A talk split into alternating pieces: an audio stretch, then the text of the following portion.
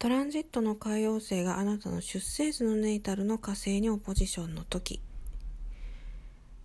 この時期は生体エネルギーの低下というような感じが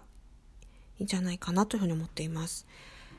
でどういうことかっていうと、例えばこうあなたがこう何かのこうプロジェクトに参加していて、で最後のねこの一押しっていうところがどうしても力が出ないような感じですよね。で例えばそれのこうプロジェクト勝敗がこう決する時っていうのはどうしてもこううまくいきにくいんじゃないかっていうことです。でそうですね、そうしたことによってどうしてもこう自己肯定感の低下がこう起こるので、そういった感じに気をつけるべきなんじゃないかなっていう感じですね。そしてもう一つなんですけれど、健康問題において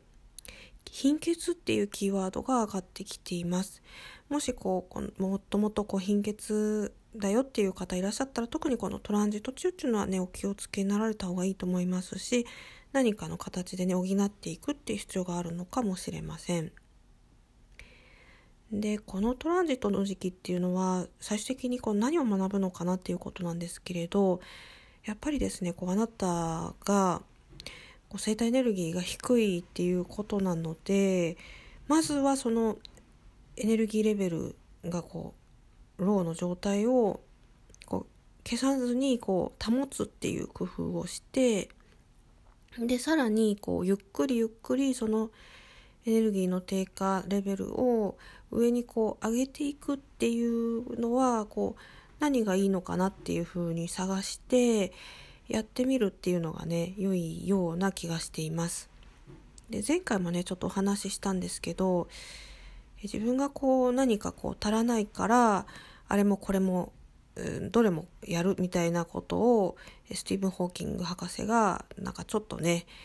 皮肉アイロニー込めて書いてるっていう話したんですけれど、本当にそれってねこう自己肯定感の低いタイプがねよくやりがちですよね。だからこうあんまり何でもかんでもやる必要もなくって、まあ、ちょっとね自分でこういいなと思ったものを続けてみるとか、そういう風にしないともう疲れてしょうがないので、まあまあ気楽にやっていく感じがいいかなと思いますし、まあ私はね特になんかアドバイスすることもできないんですけど、まずは睡眠とかねそういったことになるんじゃないかなというふうに思います。